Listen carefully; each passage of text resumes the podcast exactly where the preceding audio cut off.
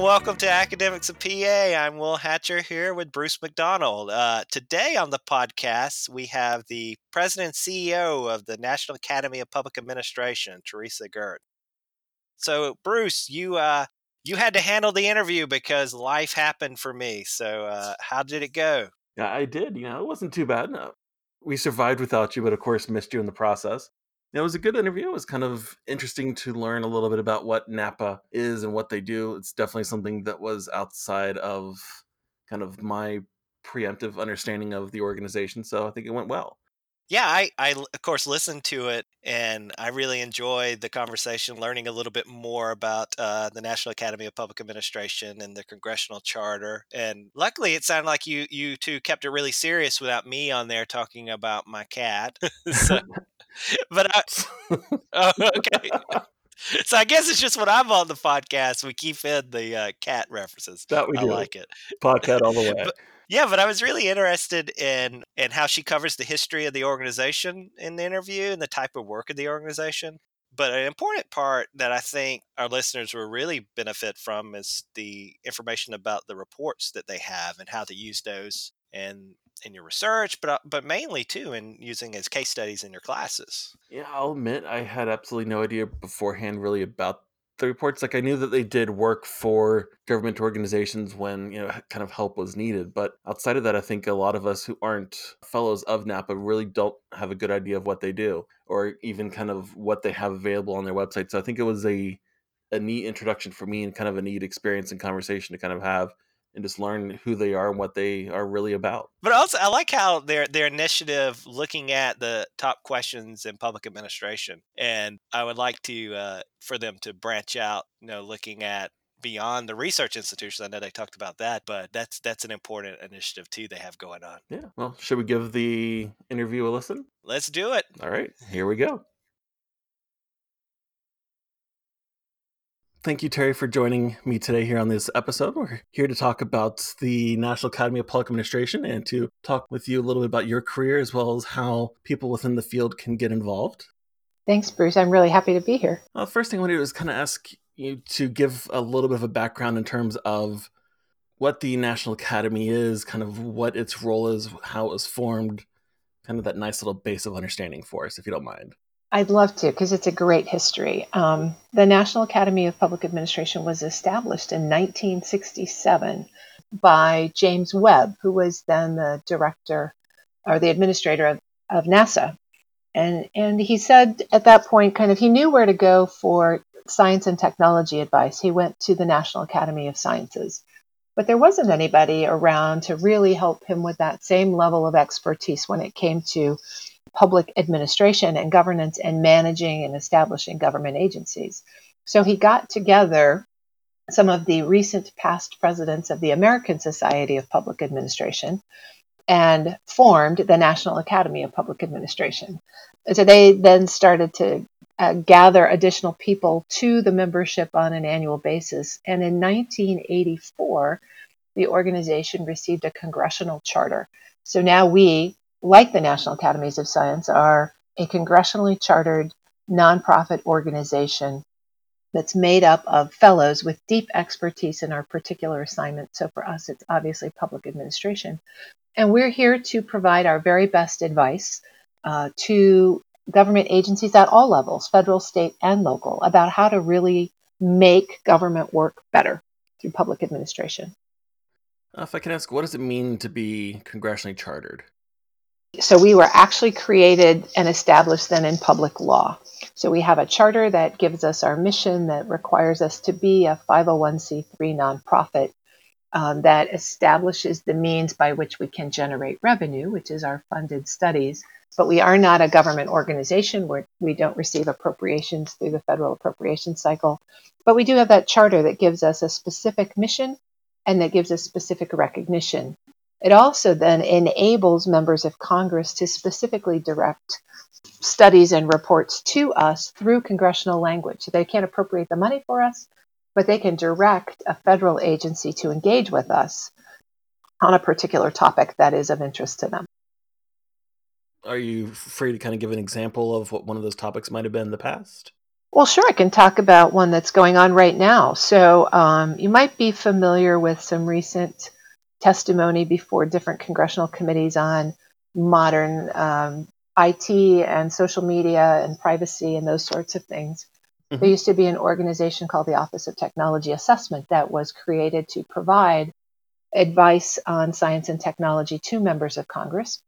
That organization was disestablished in the 1980s and nothing ever took its place. So, after these hearings uh, last year that really were challenging, members of Congress decided that they might need that kind of technological advice again. And so they commissioned through the Congressional Research Service the National Academy of Public Administration to provide advice on uh, either existing federal organizations or other means by which we would recommend that members of Congress have access to nonpartisan advice on different topics in science and technology so that they can legislate appropriately.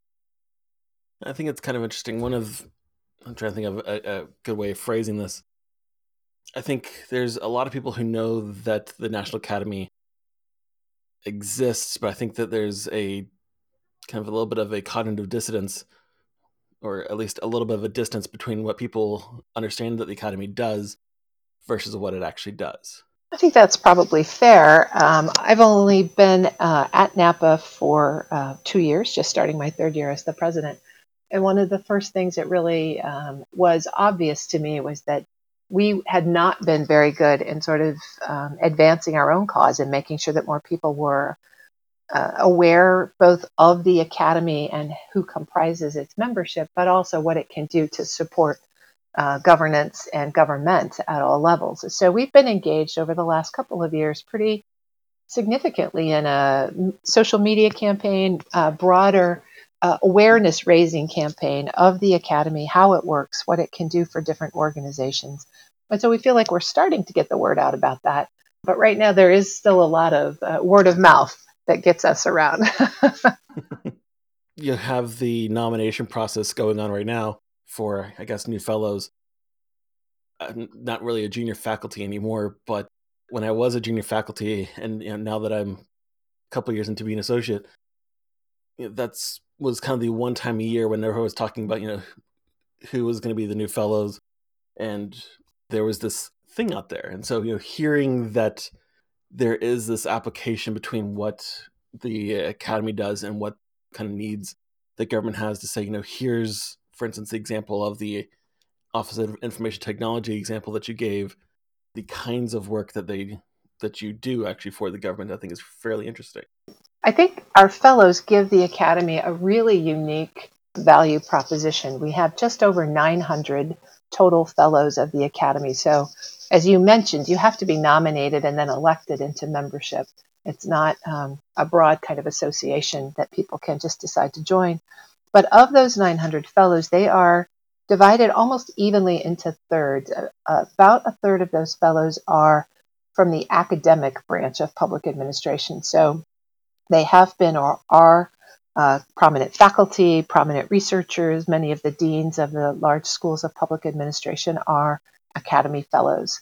Another third uh, are former or current um, senior officials at the federal level. So they may have been um, political appointees, they may have been career executives, or they may still be one or the other of those, but they're folks who've had really broad experiences in leading government organizations at the highest levels and, and delivering results. The other third come predominantly from the state and local government level, or they may be in private sector now, but were in one of the other either academic or federal, state, and local before. And so we have this unique ability to address government administration in an integrated way at all levels, and then combine that with the most current academic research to really give a well rounded depth of advice to government officials wherever they are. And I think that really sets us apart from a lot of the other good government organizations that focus maybe on one of those categories, might be uh, experts at state government or experts at local government or experts at the federal level, but they don't have that integrated depth of perspective and um, experience that Academy Fellows have and can bring to the questions of governance. I kind of think that there's an advantage to having everything in one space because there's very little government interacts with or the government has needs to understand better. It is going to be one area focused. Well, we're seeing that right now with a with a really prominent topic that we're working on in terms of grants management. So, you know, the federal government gives out almost as much in grants each year as it gives out in contracts. It's a huge way that, that federal resources reach the executing organizations at the state and local level. And yet, the folks who are engaged in writing those grants or governing or measuring those grants at the federal level have virtually no interaction with their counterparts at the state and local level. So we've engaged our fellows, many of whom are expert in program evaluation, in metrics and data sharing, to work uh, in a collaborative group with other grant making federal agencies and the Office of Management and Budget and bring in those counterparts from the state and local levels to really help create a holistic approach to grants management so that it starts by how you write the grant on the front end and you get feedback from everybody that's going to be playing all the way to how you establish your performance measures and how you create the data system so that everybody's got common views and common understanding of the programs. And I think that's something that really we are uniquely positioned to do. So, if I can ask, when a product comes in for y'all to work with, is that something that the fellows predominantly handle, or what interaction and engagement do you have from the fellows on projects versus the staff that you have? Sure. We have a small permanent research staff here at the Academy that we can add to on an augmentation basis with some other folks that are uh, part time employees. And we develop those research teams in a matrix structure so that we make sure we bring our best research talent that's matched to the questions at hand.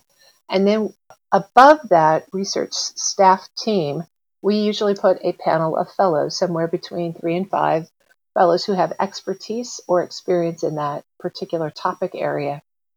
And the panel of fellows provides the strategic guidance to the study team engages with the client organization to understand exactly what they're after, to share their insights and expertise. And then the, the fellows on the panel actually own the report. It is a report of the panel itself, not really a report of the academy. And that helps us in a couple of ways. It gives every report that we do the feel uh, and the characteristics of having a blue ribbon panel if you were actually going to go out and set one of those up, every one of our panels are like that. But it also then um, ensures that the academy as the institution can remain true to our nonpartisan requirement as established in our charter. So, because the reports are reports of the fellows themselves uh, and not the institution, that helps give us a little bit of arm's length distance if that's ever necessary. Has there ever been any kind of concern or criticism that the line has been crossed to become a little bit too political? Not in my experience. Um, you know, I, I don't know if you went way, way back. There might have been one, but I think the the academy works really hard to make sure that we stay not just bipartisan but nonpartisan, and we make our best recommendations that are generated out of a genuine understanding of how to make the government system work better sort of regardless of what the policies are that it's working towards. I think that makes sense. I think there's definitely a benefit. The more neutral you can stay, the better able you are to affect the decisions that go on because you're not seen as being advantaged to one side. Right, right. Um, and especially these days, it's very important. Um, as, as I think, you know, we've seen more and more of the think tanks and the consultancies sort of align on one side or the other it's really important to be able to look at the systems themselves because you know if you're going to do grant writing better then that makes the system work better regardless of the policies that the grants are putting forward. It's just really important to think about how you can find and share and scale the best practices in government. And i think that's again really really relies on our reputation for nonpartisanship. It keeps us it keeps us relevant in today's really polarized political discussion. Oh, absolutely. Thinking of a lot of the big conversations that are going on right now on the Hill, or in any level of government, and most of them are inherent managerial questions, but the managerial question does get lost on that political side, and it's easy to get trapped into it fairly quickly. Right. So we try to focus on is maybe the question will be help us understand this program. Is this program working or is this program not working? We've also had a lot of questions recently that I would put into the organizational assessment budget. Um, so leaders of different government organizations have approached us to say, uh, ask questions like, can you help us understand whether our organizational alignment makes sense and supports our statutory mission? Are we are we properly structured to do the work that we are assigned? And inside that, um, are our leaders exercising good leadership behavior? Are our programs working the way we expect? Are our employees happy and satisfied? And do they understand and relate well to their senior leaders? And so there's this really kind of interesting set of questions these days around how different organizations, government organizations, are structured to be most effective. Um, I think one of the other things we're starting to see is this discussion about the future of work and our government organizations really taking advantage of all the tools at their disposal to move towards a new model of work that could improve customer experience, citizen experience with the government. Are they properly positioned to deploy the latest uh, artificial intelligence tools to really amp up the output and the value of the government services that are being delivered.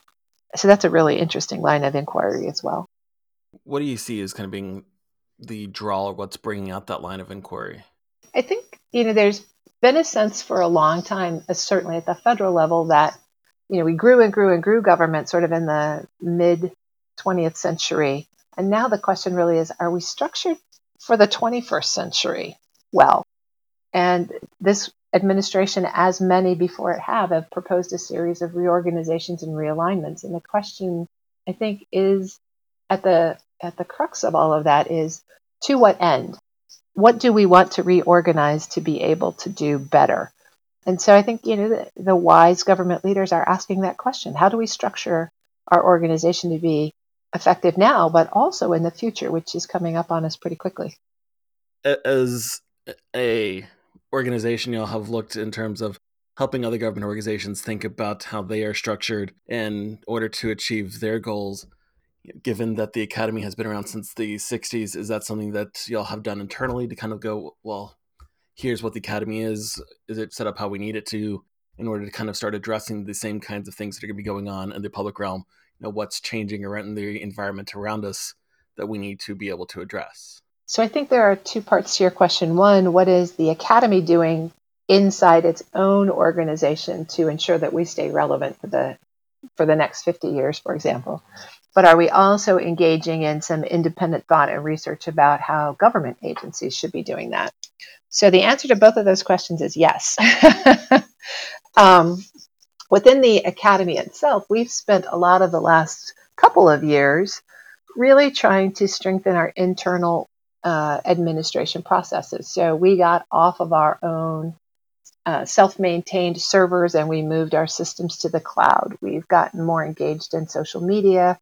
We've created a, an entirely new website that uh, is beginning to foster more engagement opportunities between our fellows and the academy proper. We've moved some payment functions to being online as opposed to having to send in a check. You know, so those sorts of things seem pretty trivial, but we've also instituted uh, video teleconference so that many of our meetings now can be um, attended remotely. And that's a big thing when 900 fellows um, live and work all across the country and can't just make every meeting that's held in DC. So we are doing that internally to help provide more opportunities for our fellows to engage, but also for the public to engage with us and trying to be cognizant of what work looks like in the 21st century.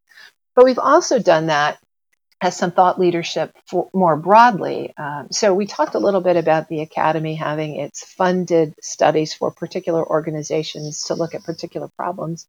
We also have what we call standing panels, which is of I, I call it sort of of fellows, by fellows, for fellows, right? Um, and this is where groups of fellows get together around particular topics and explore um, the emerging research and practices and try to uh, push the push forward the boundaries of sort of public administration thought. Um, and one of those panels that we have is the standing panel on executive organizations and management.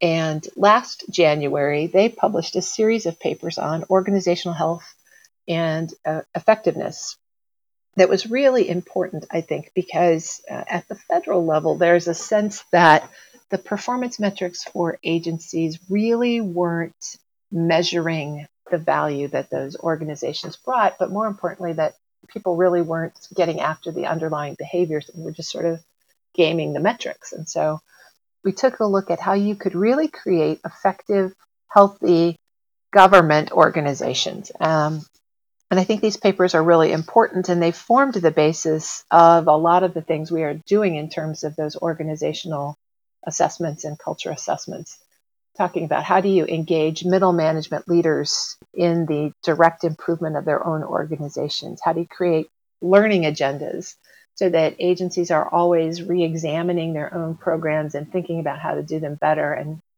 executing proper pro- uh, program evaluation techniques? And how do you measure the engagement of your employees and if it's not great, how do you specifically address particular issues there? So, those are the kinds of things that our fellows really are uniquely positioned to do, and that we think we are uniquely positioned to bring to the conversation. I'm actually uh, reading through the website right now, so ah, it's interesting. And I say it's interesting. One of the things we've had kind of come up in a lot of our podcasts is that a lot of the research that takes place in public administration is very kind of theoretically oriented and there's not necessarily that clear application behind what a lot of the work that we do and so it's interesting to kind of see some of that come out and play in different kind of ways in terms of actually addressing issues in a way that directly has that practical application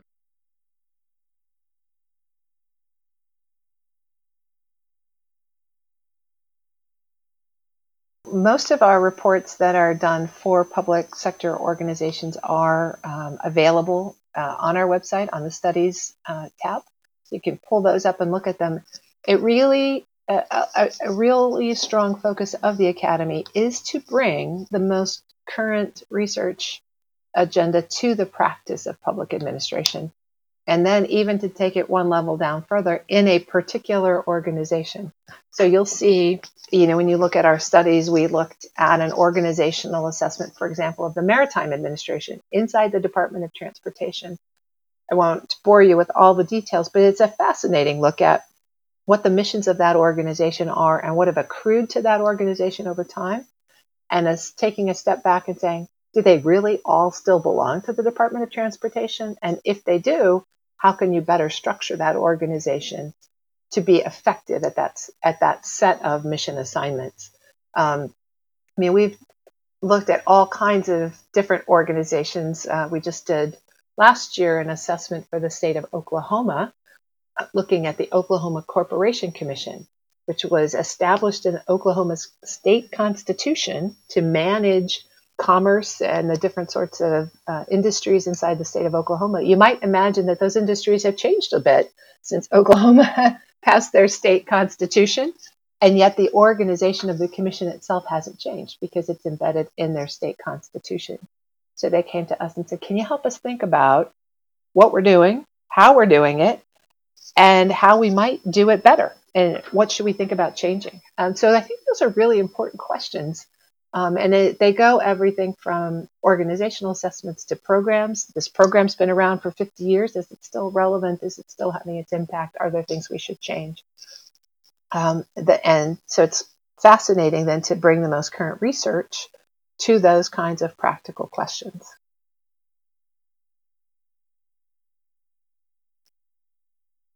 I love your your discovery. I mean, you're just going, oh, wow, this is cool.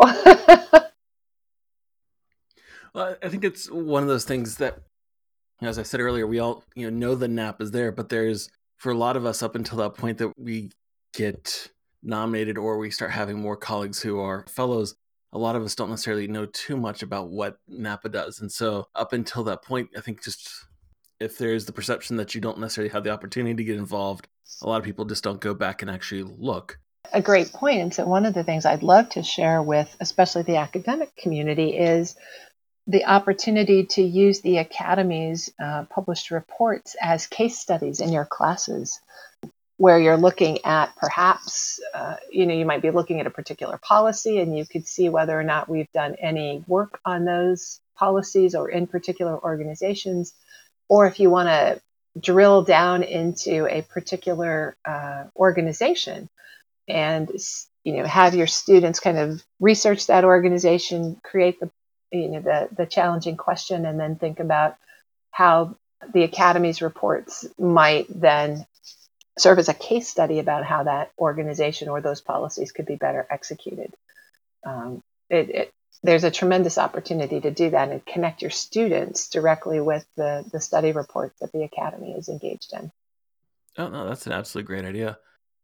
I'm thinking of in terms of you know my classes, the examples that I use in the case studies are based off of either something that went horribly wrong in the news with a local government, usually where somebody managed to steal some money which doesn't happen too often. So we don't have a lot of instances of where things go right, or based off of just I happen to know somebody that works in a local government in, in the nearby area.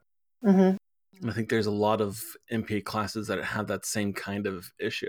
And so helping people to be aware that there is a resource out there of a wide variety of different types of things, you know, looks at government, everything from local all the way to the federal on a variety of topics is kind of right. a handy, useful thing absolutely. And one of the things that we think is especially important in the Academy's reports is that we don't come in and just audit a program and give it a grade and say, well, you know, you could be, could be doing better.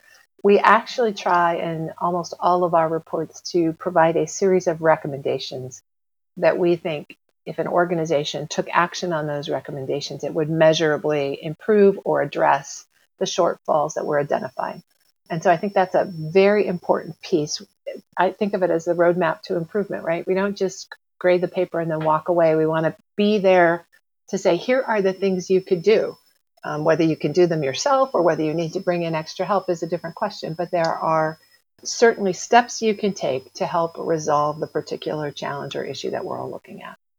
So, one of the things you do have on your website, and you had mentioned when we had emailed back and forth beforehand, was the grand challenges I don't know if it's a platform or program uh, that y'all have going on.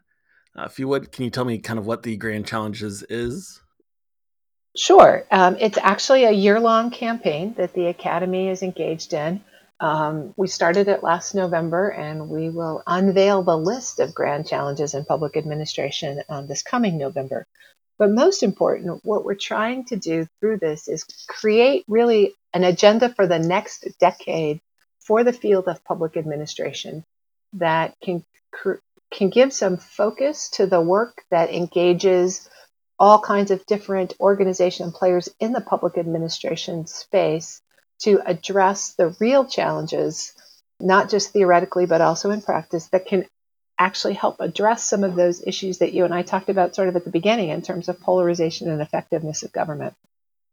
We're asking really two questions. One is what should government be working on over the next, next decade to uh, really ensure that all of our citizens have the opportunity to participate and that the government is, is doing um, what it needs to do.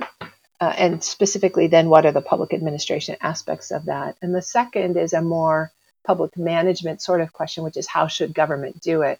And there we're thinking, you know, how does government do long term planning? How does it do budgeting and uh, finance? How does it do its intergovernmental relations? So, we've been going through a period of public input that'll end on April 30th, where anybody, anywhere, can submit an idea in this Grand Challenges conversation through the website. And then we will spend a, a good portion of the summer sorting through all of that with our steering committee figuring out what the big themes are how they relate and how all the pieces fit un- into those. And then we'll unveil sort of our list in November. Uh, and we, again, don't intend that to be just sort of a here's the top 10 things we think, and then we walk away. But we really want to use that as a way to build a common agenda across the field that affects everything from curriculum development to research projects to practical engagement so that we don't just say what the problems are, but we also, again, provide that path forward to develop solutions that will really, a decade in, change how our government, how effective our government can be. Part of me wants to ask what are some of the challenges that people have submitted, but I also know the we are trying very much not to uh, prejudice any one particular input, right? But you can see uh, if you drill down a little bit on the website in the what category, for example, we've provided some broad categories to say, you know, what should the government be doing in the space of science, technology, and innovation, equity and inclusion, security and resilience, economic development and fiscal sustainability, and individual well being as really broad categories so that we figure whatever your idea, it probably fits into one of those. Or if it doesn't, we have an other category, right? But as an example, you know, you might be convinced that changing climate is the biggest thing that the government has to worry about. And that's important. But our question then would be what are the public administration pieces of that that specifically have to get addressed? And then you could say, well, there's zoning requirements, there's building codes, there's um, insurance, you know, regulations and standards. There's uh, all kinds of resiliency sorts of questions that might be within the government space and that would also align with the public administration agenda. So, sort of figuring that part out and then thinking about, okay, well, if that's really becomes one of the, the list of grand challenges, how then do we create a, progress agenda that really addresses the structural, institutional sorts of questions around that and the process questions and provides some recommendations for improvement. Man, that is heavy. we think it's vital. Um, you know, a lot of oh, people. Absolutely. A lot of people think that you know that they know what the government should be working on. We like to think that people in government know what they should be working on. So the question is, why aren't they? And how can the field of public administration help really uh, either clear the obstacles or at least enumerate the obstacles so that they can be dealt with? And that again is a place where our nonpartisanship, I think, is important. Where our ability to bring the perspective of all levels of government and academia to the table, and our position really as the National Academy of Public Administration make us sort of put us uniquely in the center of that discussion. And so we want to be able to be a leader in that conversation and really drive meaningful change uh, so that, you know, a decade on from now, we aren't still wringing our hands over the same problems, but we've made some progress.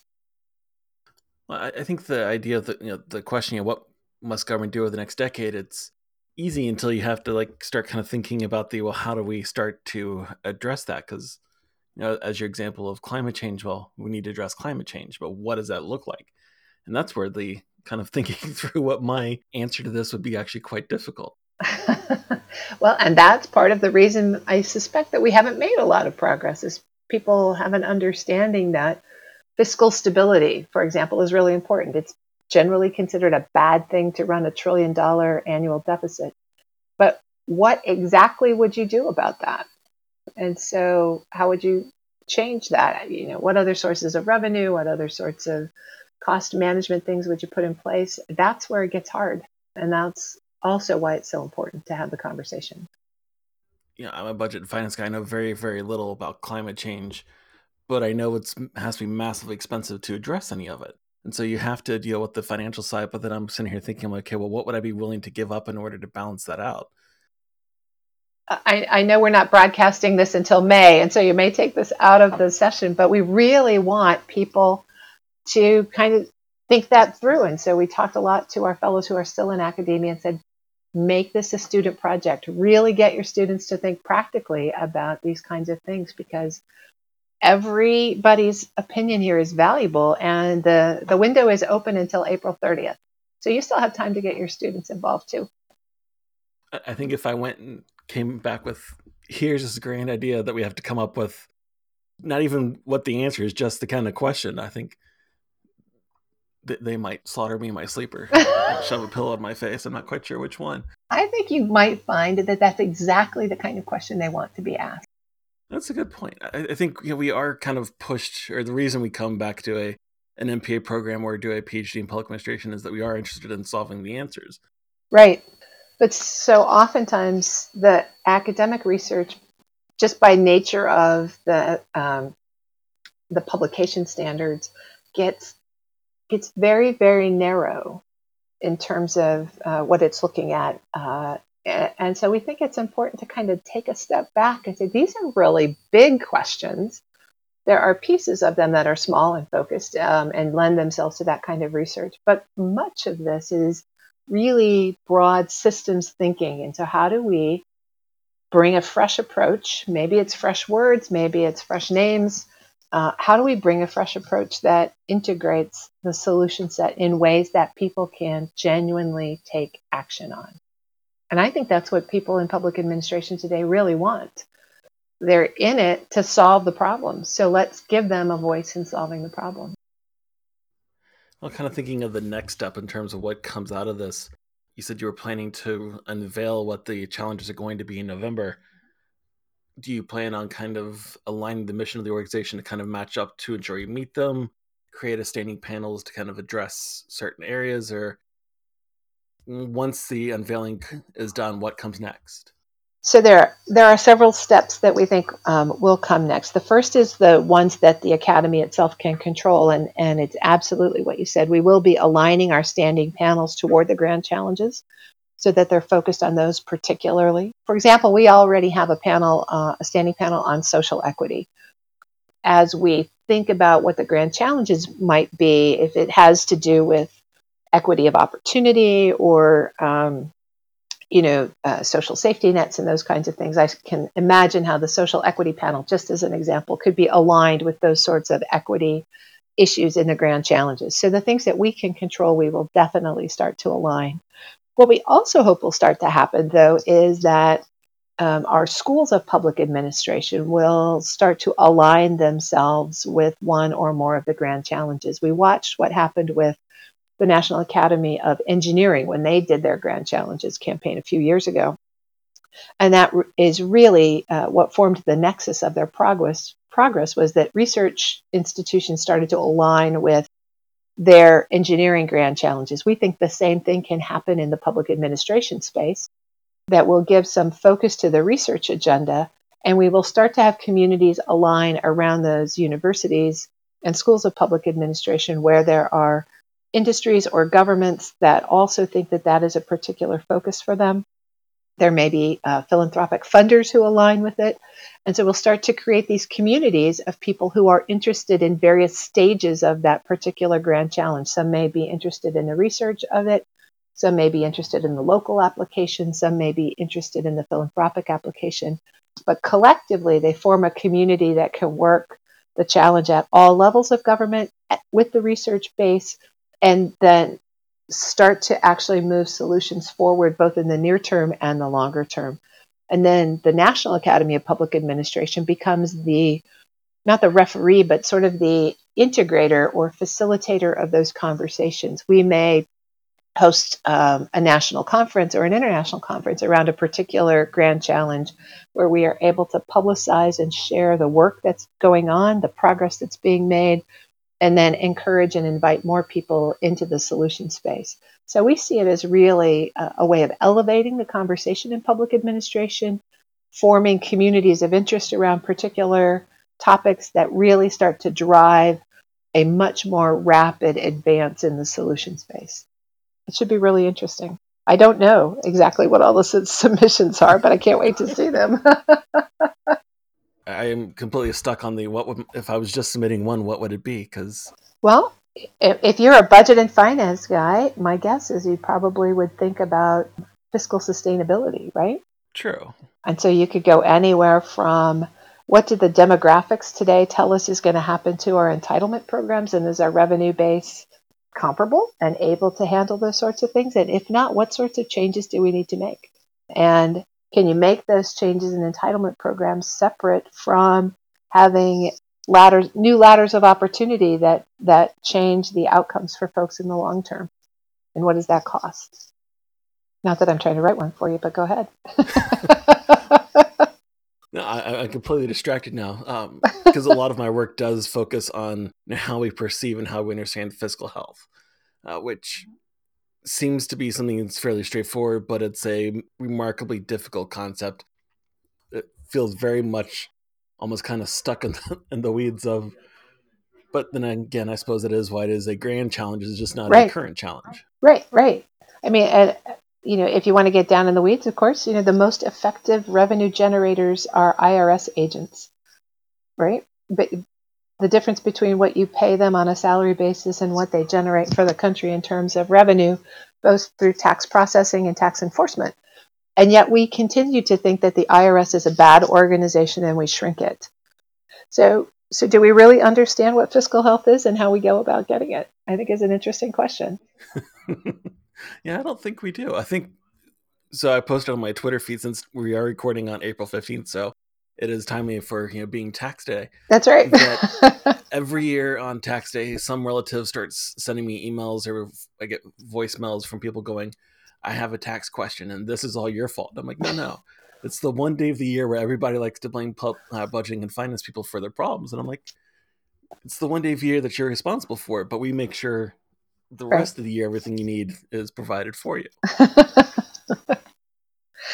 You know, could we simplify um, our tax system? Could we go to the the Nordic countries' approach of sharing everybody's tax records all the time? All kinds mm-hmm. of interesting questions, um, and there are all kinds of revenue generating opportunities that are actually allowed in statute that we choose not to uh, enforce. And so, what if we actually enforced all the revenue generation that was on the books? What would that look like? Would we need more taxes? Perhaps not important questions for the long term fiscal health of the country. This right? is true. Join the team. Well, I guess I have right about two weeks to come up with what my questions are going to be. That's right, you do. April 30th. Which next week is the Western Social Science Association's annual conference, and there's a large budget and finance group that goes to it every year for our own little track. So, inevitably, I'm sure I'll be sitting here at the bar after the panels on each of the days going, All right, let's I think this would make a fascinating bar conversation. I think so, but I'm also slightly nervous as to what we would come back with, but I think that's also okay. well, I want to thank you for joining me today. It's been a pleasure having you on. It's been my pleasure, Bruce. Thanks so much for the conversation.